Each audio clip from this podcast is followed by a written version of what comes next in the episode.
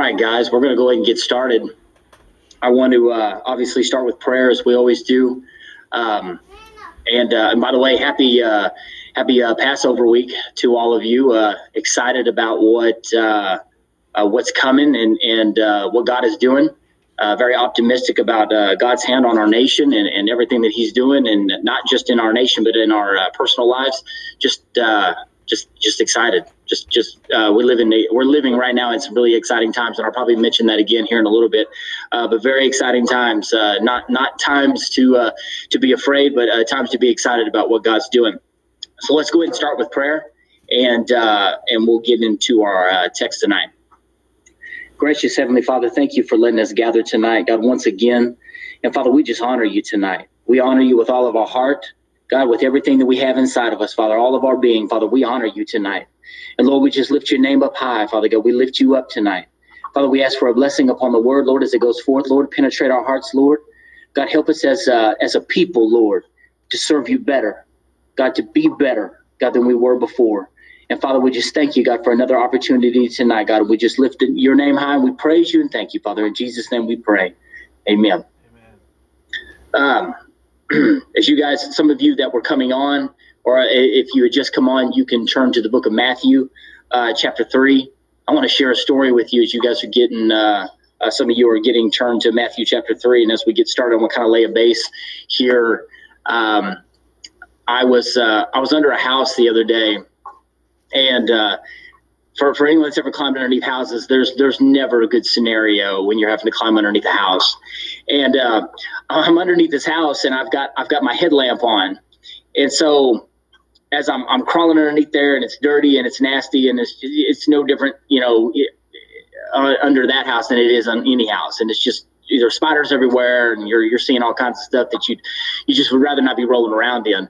Well, I, I turn my head, and I'm always aware that there's you know of spiders or snakes or something like that but i i i turn my head and i my light from my headlamp cast a shadow and it was a spider about that big and it looked like a black widow is what it looked like just i mean i mean that's the first thing that i thought of uh, and, and immediately I, I it startled me and i was kind of taken back well then i realized as i my eyes focused and I and I kind of let the you know let the franticness die down a little bit. That it was a really little bitty spider, and my light had was shining behind it, and it had cast this shadow, and it made this thing look really big. And immediately, I thought that is a always a major tactic of the enemy. The enemy always uh, deploys deception to make things look bigger than they really are, to make things look more frightening than they really are, and it sometimes it takes us a second to get our bearings. And uh, I remember, yeah, you know, as many houses I've climbed under, you would think that I would be used to that by now, but I, am I'm, I'm not used to it. I'm always uh, I'm always hyper aware when I'm underneath those things. But anyway, that was that's that's something that I believe that we can always apply to our life and, and, learn is that that is always something that the enemy uses as a rule of thumb. That's one of his tactics that he's always using is to deploy deception and the art uh, of making it look much more impossible and much bigger than it really is. And when we really come into focus and look at a lot of the things that that we're dealing with today, and I'm not even referring to the stuff that's been going on. I'm not necessarily referring to that right now We'll get to that here in a minute. I'm referring to our personal battles and the things that that I know a lot of you are going through and you're dealing with.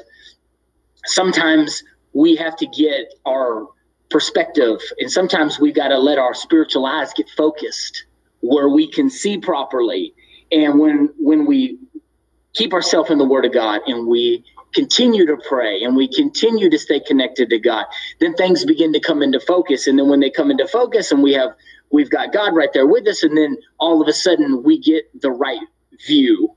And when we see it from the right view, then we see it was actually not very big at all.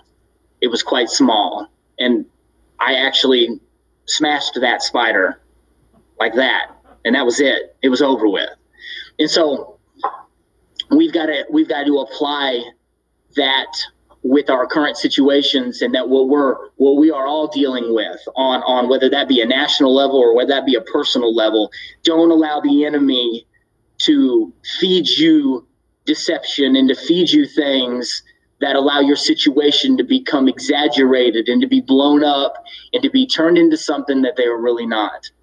And I'm coming out of the book of Matthew, chapter three, and I've got a bit of scripture I want to read tonight. Um, and I'm I'm gonna um, well, let's just start. And actually, I'm going to back up away from the text a little bit because there's some things that that really lay some good groundwork here in Matthew uh, chapter three, starting in verse 13. These are familiar scriptures. There's, not going to be surprising scriptures to any one of you, uh, but there are some key points here that we need to get before we get to the real meat of this whole thing. Verse 13 says, Then came Jesus from Galilee to Jordan unto John to be baptized of him. But John forbade him, saying, I have need to be baptized of you. And come you to me? And Jesus answering said unto him, Suffer it to be so now, for thus it come becomes us to fulfill all righteousness. Then he suffered him. And Jesus, when he was baptized, went up straightway out of the water, and lo, the heavens were opened unto him. And he saw the Spirit of God descending like a dove and lighting upon him. And lo, a voice from heaven saying, This is my beloved Son, in whom I'm well pleased. I can, I can only imagine this event as it unfolds and take place. There's there's something about this event though that I, I want to point out before we enter in the next stanza of scriptures because it's very important that you understand that this is the beginning this is the beginning of jesus's ministry. This is the beginning and and and to the point where when we see the the holy spirit descending upon him this is when he really became uh, empowered and literally because of that empowerment and because of the Holy Spirit being with with him, this is when um, his ministry began. And not only that, but I think it's really interesting here that we also, I mean, if you you uh, the voice is coming from God the Father, we have the Spirit descending, and we also uh, have the Son present. So we have the Trinity all present in this stanza of scriptures. Um, but this is the beginning, and this is the beginning of uh, of ministry for him. And the beginning starts with the Spirit. And I, and I, I wanted to back up on purpose because we're about to get to a function of the Spirit, and He's about to do something here, and He's about to cause some things to happen that take Him in a particular direction. So let's move to chapter 4 real quick, and let's go to uh, verse 1. It says, Then was Jesus led up of the Spirit. So let's just stop right there. The Spirit that just lighted upon Him, the Father that just said, This is my son in whom I am well pleased. All of this taking place. And when we get down here in verse 1, we see that the, the spirit that he just received has now led him. And so I think I, I think if you're if you're a Christian, you know what it's like to be led. You know what it, you know what it's like to be led. And, and I'm bringing this up because this is a very uh, this is an interesting point as I begin to go through the scriptures and really consider this as this is the beginning of Jesus's ministry. I mean, this is this is the beginning of who we know Jesus to be on earth. I mean, he did a lot of great things. This was the beginning. And so he leads him, but where does he lead him? Does he lead him into a place of of you know green pastures? No. He immediately leads him into the wilderness. I think, man, what a deal. What what a deal. We we just received the spirit. We just get this this empowerment.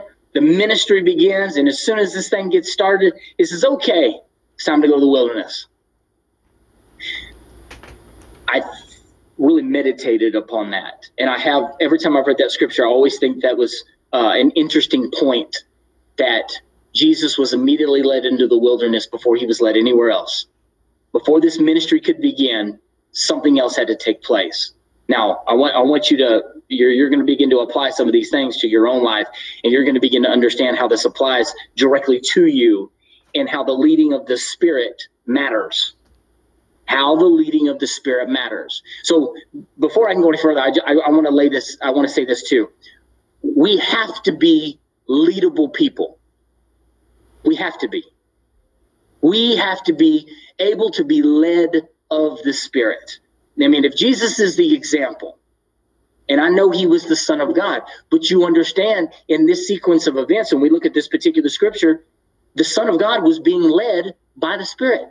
The Spirit was leading him, the Spirit was telling him what he needed to do. And that's exactly how we should model ourselves is whatever the Spirit is is telling us to do or what he's leading us to do, that's the direction that we need to go. Many people fight this. Many people fight this process. And we're going to find out as this thing goes that there's a reason, obviously, for the leading, but we also have to consider, too, if we flip this and we consider what if we're not led of the Spirit? I mean, let's just let's just assume, well, what if Jesus had decided he didn't want to be led? I'm the son. Well, I mean, obviously, there's there's some obvious answers. I mean, he wouldn't have been in one accord. Um, there there have been some obvious ramifications to to not following the Spirit's lead. But that's something that, as as God's people, we have to grab a hold of, and we have to to really meditate on: is Am I led of the Spirit, or do I try to lead the Spirit?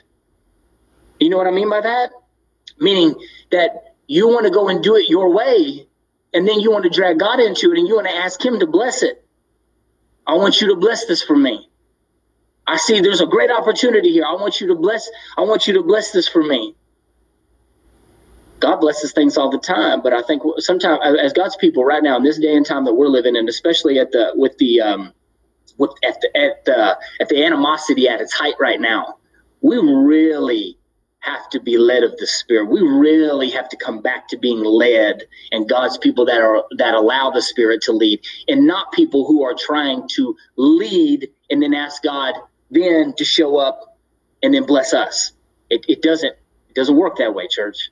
It doesn't. We have to we have to allow Him to lead. Okay, so he he led he was led up by the Spirit and he led him into the wilderness to be tempted of the devil. And we we know where this is going. If you are a Christian, you're familiar with these scriptures.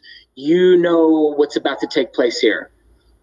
You know that he had to be tried. Jesus had to be tried uh, and tempted on on all fronts. He had to be tempted from every every corner in order to be the kind of sacrifice that he needed to be for us. But that was his call that was what God had put him here for, was to be the perfect sacrifice. And so, in saying that, obviously, because that's what he was here for, the Spirit is going to lead him accordingly to his calling into what God has put him on this planet for. It's no different for you.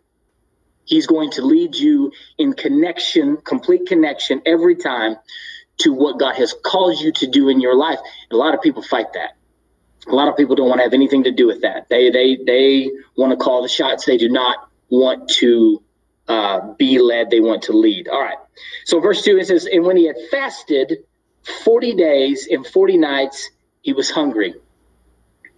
I look at these events, and I know these are familiar scriptures, but I'm bringing this out, and I hope this is I hope this is not just something you're just you know you hear these scriptures, you think I've heard these scriptures before. I want you to listen to me uh, when we get to verse 2. And remember, these series of events, these series of scriptures are about to lead into the main text.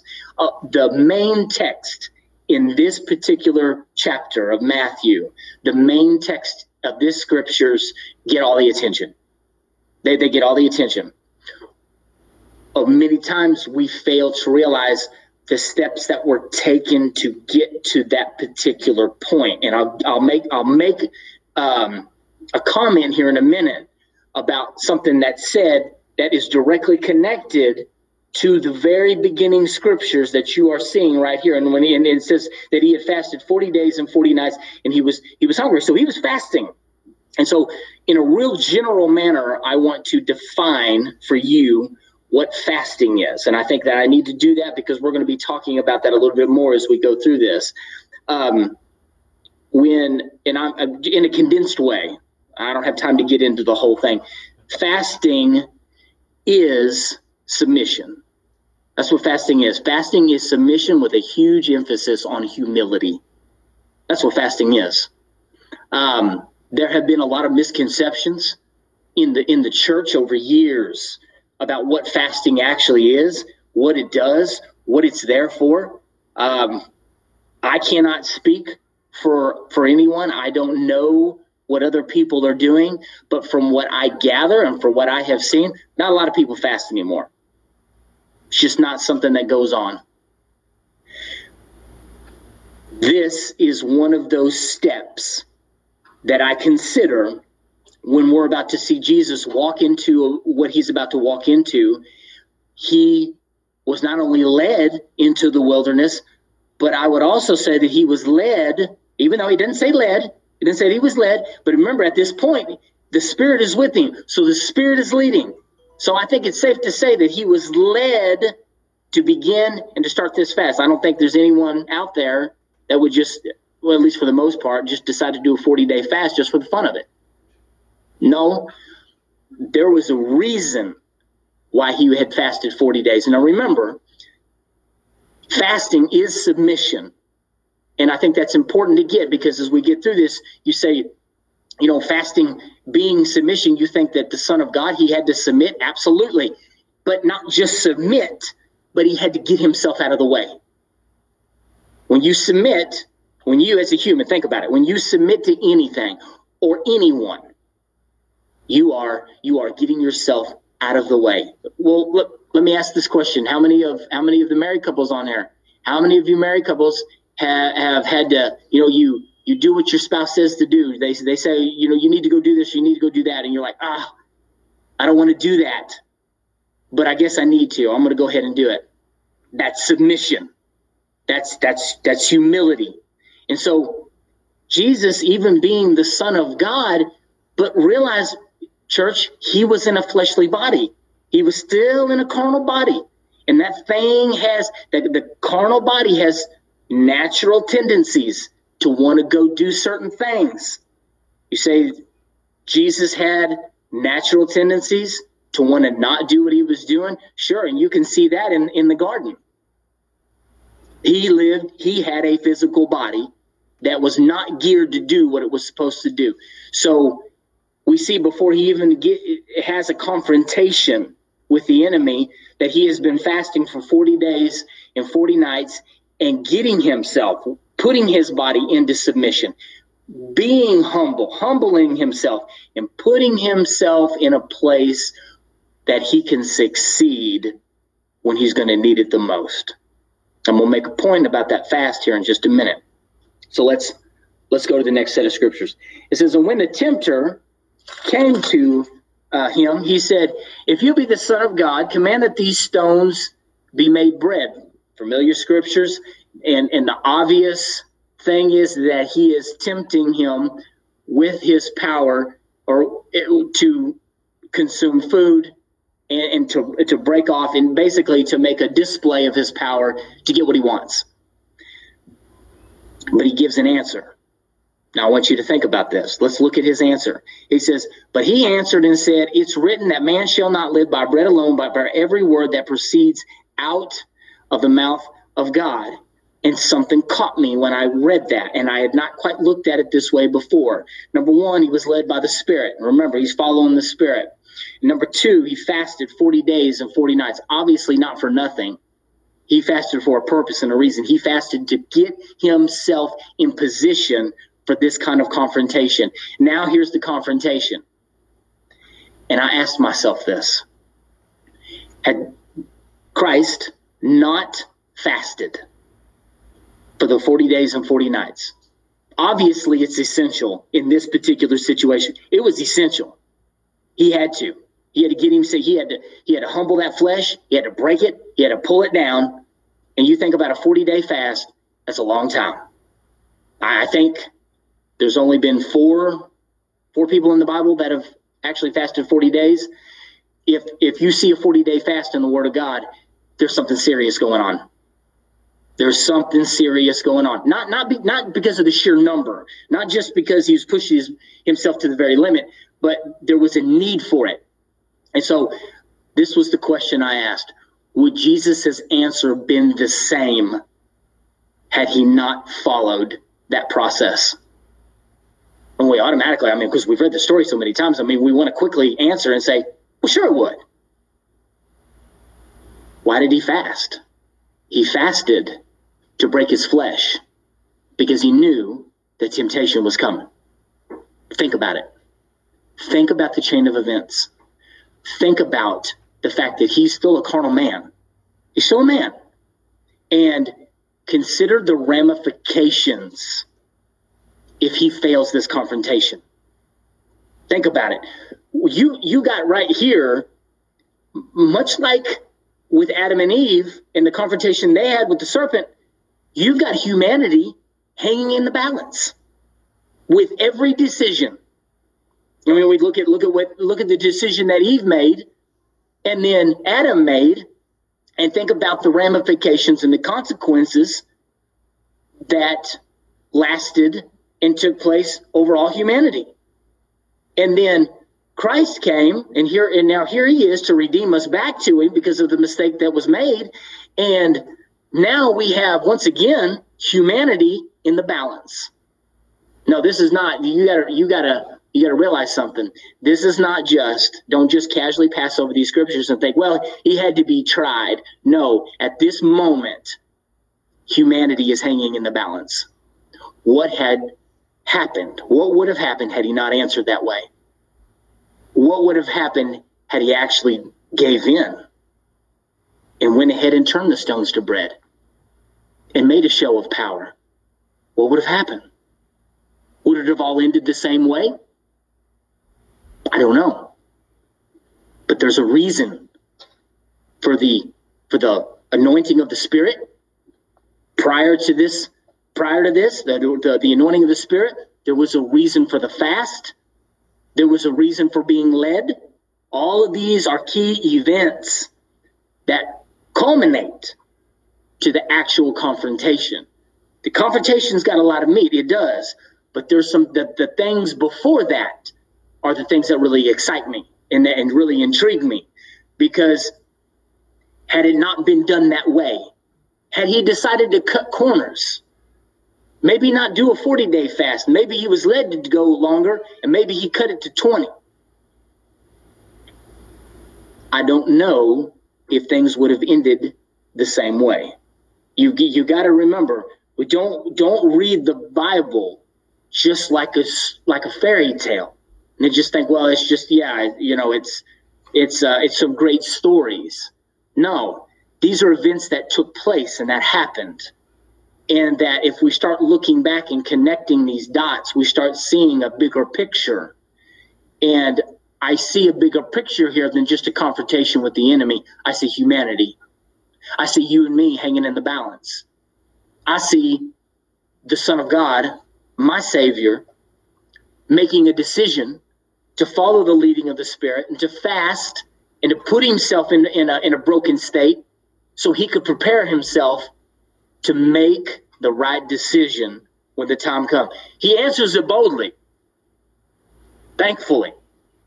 He answers it boldly.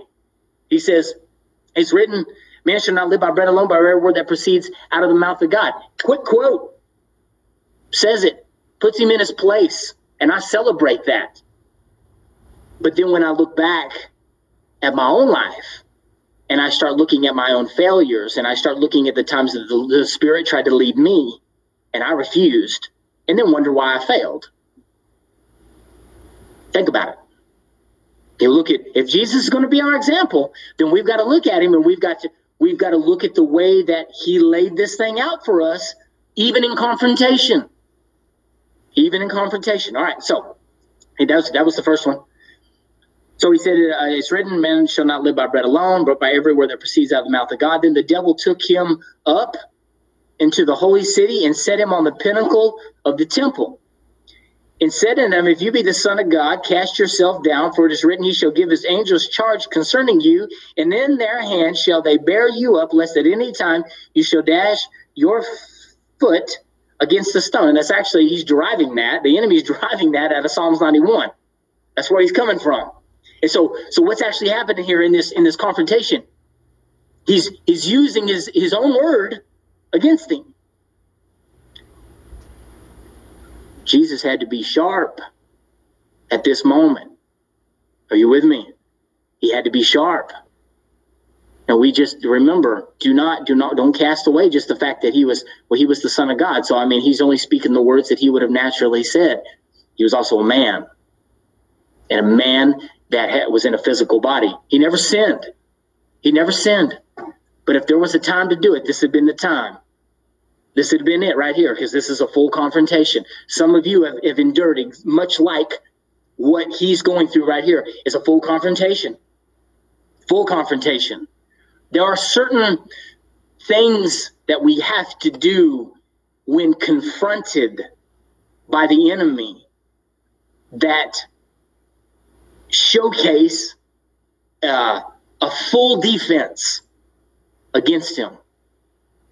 It's it's not so there are there are times, let me let me let me say this. There are times that you're gonna have to do something more than just a little prayer.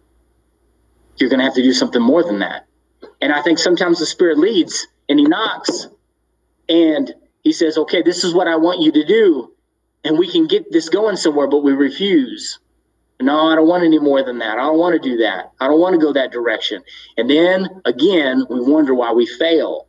It's not a formula. I'm not trying to create a create something to you tonight that's formulistic. It's not. It's not a formula, but it is following the leading of the Spirit. And Jesus did this exact thing to prepare for this confrontation. So what is the what is the enemy tempting him with? He's tempting him with obvious power. Show us a display of power. Throw yourself down from here. Let's see what you can do. Show us who you all really are. Show show everybody who you who you really uh, who you really are, and make a display of what you can do. And so he answers quickly, and um, he says that uh, Jesus said to him, "It's written, you shall not tempt the Lord." your God. Now, here in verse 8, this is the, the final part of this. And again, the devil took him up and into exceedingly high mountain and showed him all the kingdoms of the world and the glory of them. Now think about this. And he and said unto them, All these things will I give you if you will fall down and worship me. What an interesting offer. And let's explore it for just a minute. Why would he do that?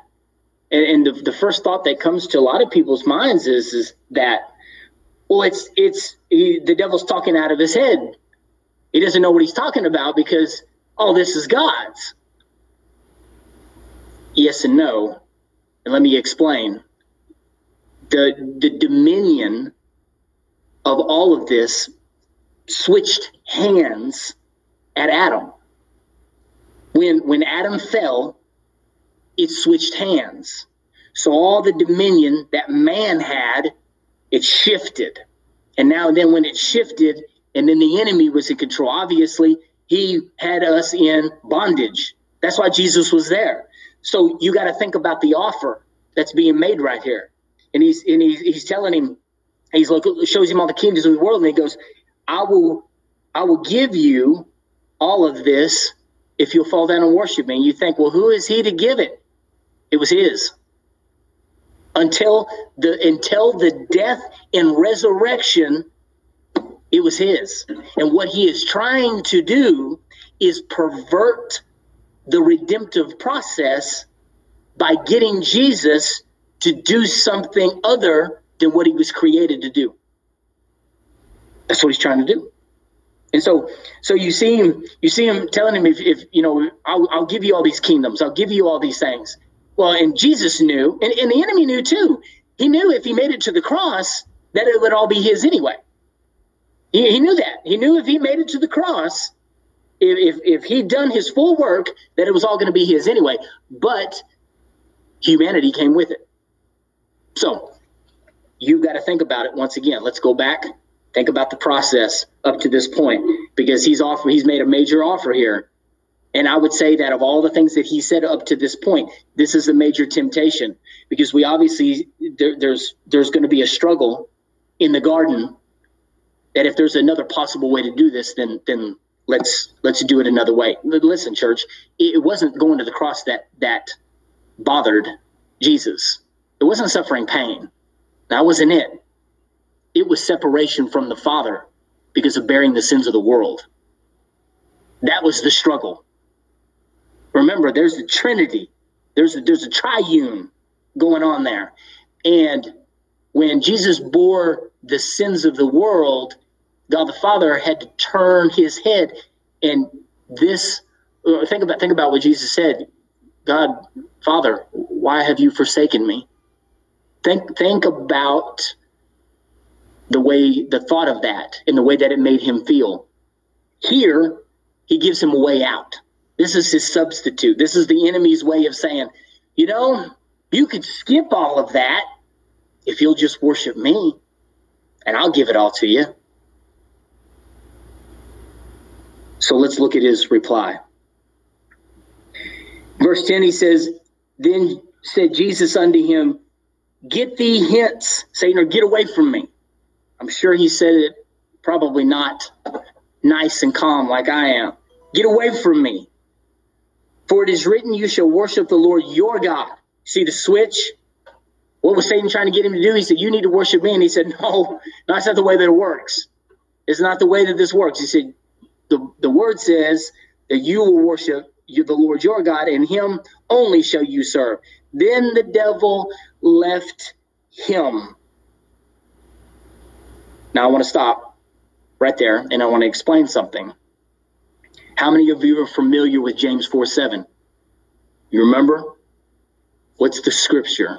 Submit yourselves therefore to God, resist the devil, and he will flee from you. It's a two part thing. Submit, you got to submit, and then you resist the devil, and then the byproduct is that he flees. You actually see that acted out here in its entirety.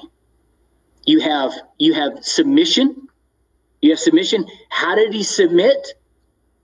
By give by following the leading of the Spirit, by fasting, allowing himself to be broken.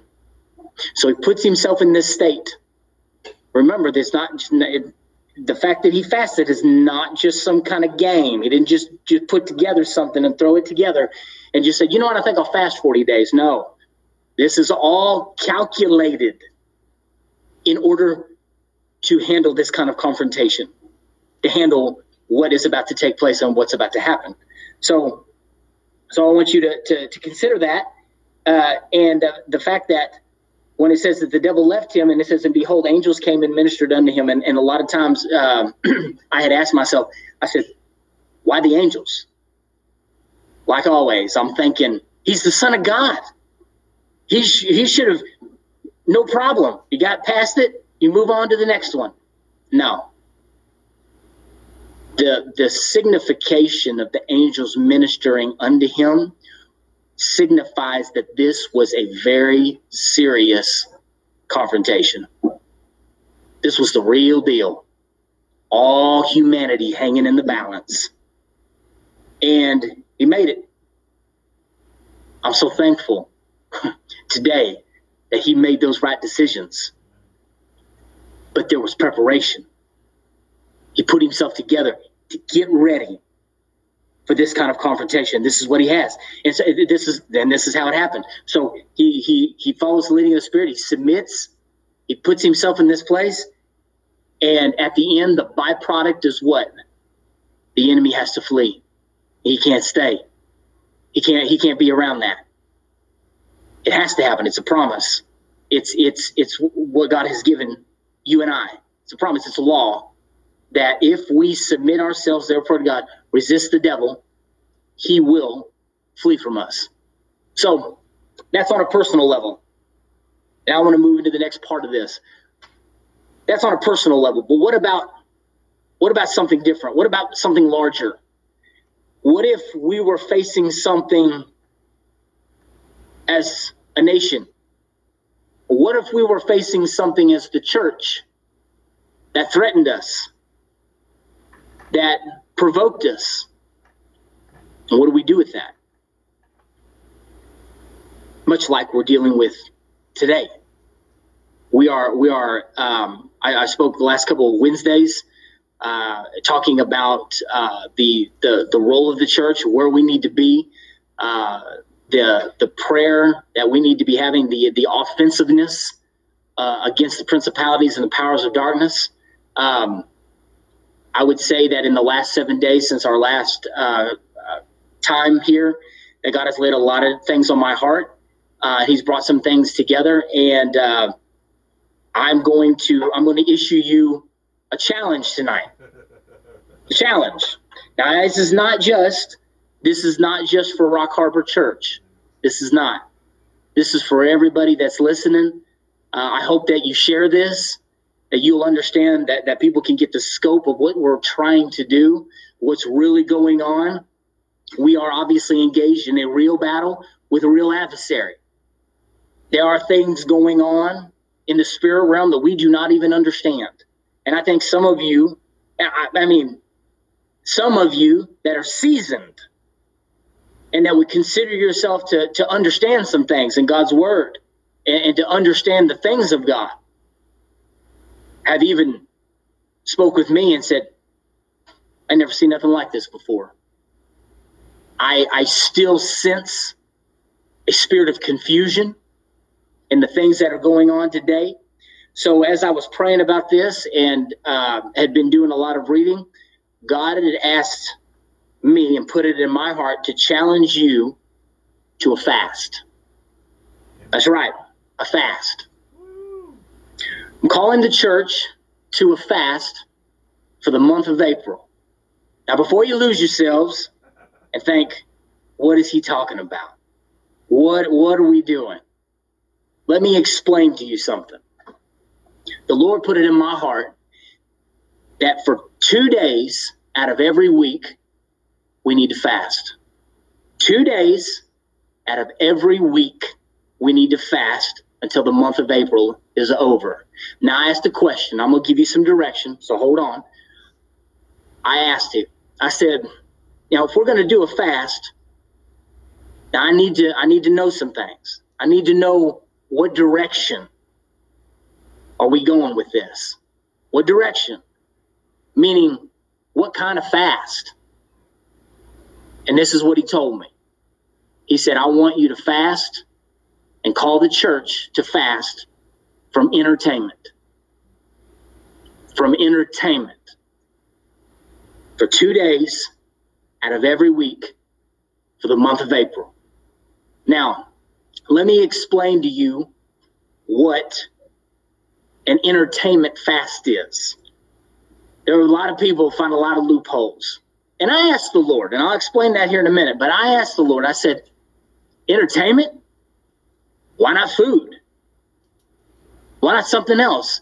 And he brought this to my spirit. I'm sharing this with you, and I'm being completely honest. It came to my spirit that entertainment has become almost nearly important to us and is binding to us as food has. Amen.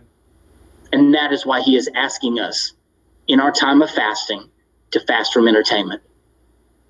In this fast, we would not watch television, we'd fast from it. We would not surf Facebook, we would not be on Instagram, we would not be on TikTok, we would not be on any entertaining apps. We're going to lay it down for two days.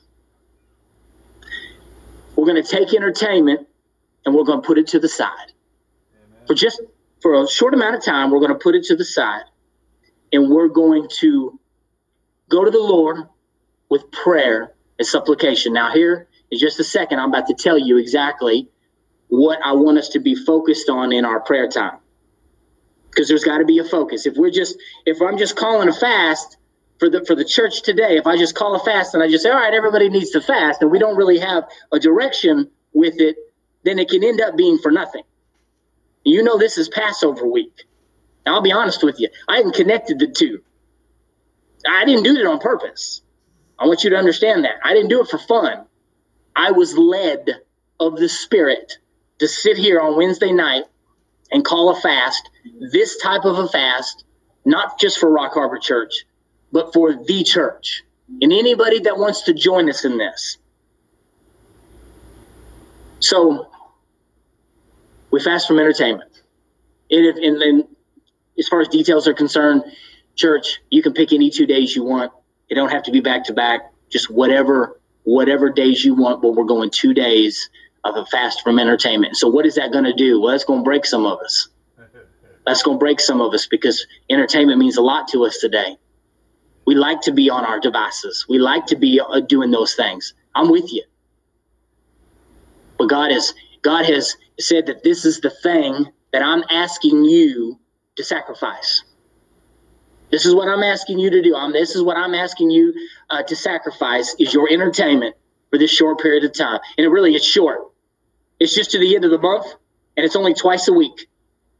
And I was, and I was, I said, Lord, I'm thankful. I'm thankful that you called us to this fast. I'm thankful. Thankful it wasn't longer. but this is this is what I'm just sharing what's what's on my heart and and and know this church that it's your choice. I didn't say you had to do it. Nobody's going to make you do it. It's it's totally up to you. But I'm challenging the church tonight. I'm challenging the church, the church across the land, the church across the nation. Let's take some time to come back to a place of fasting where we put away the things that we enjoy.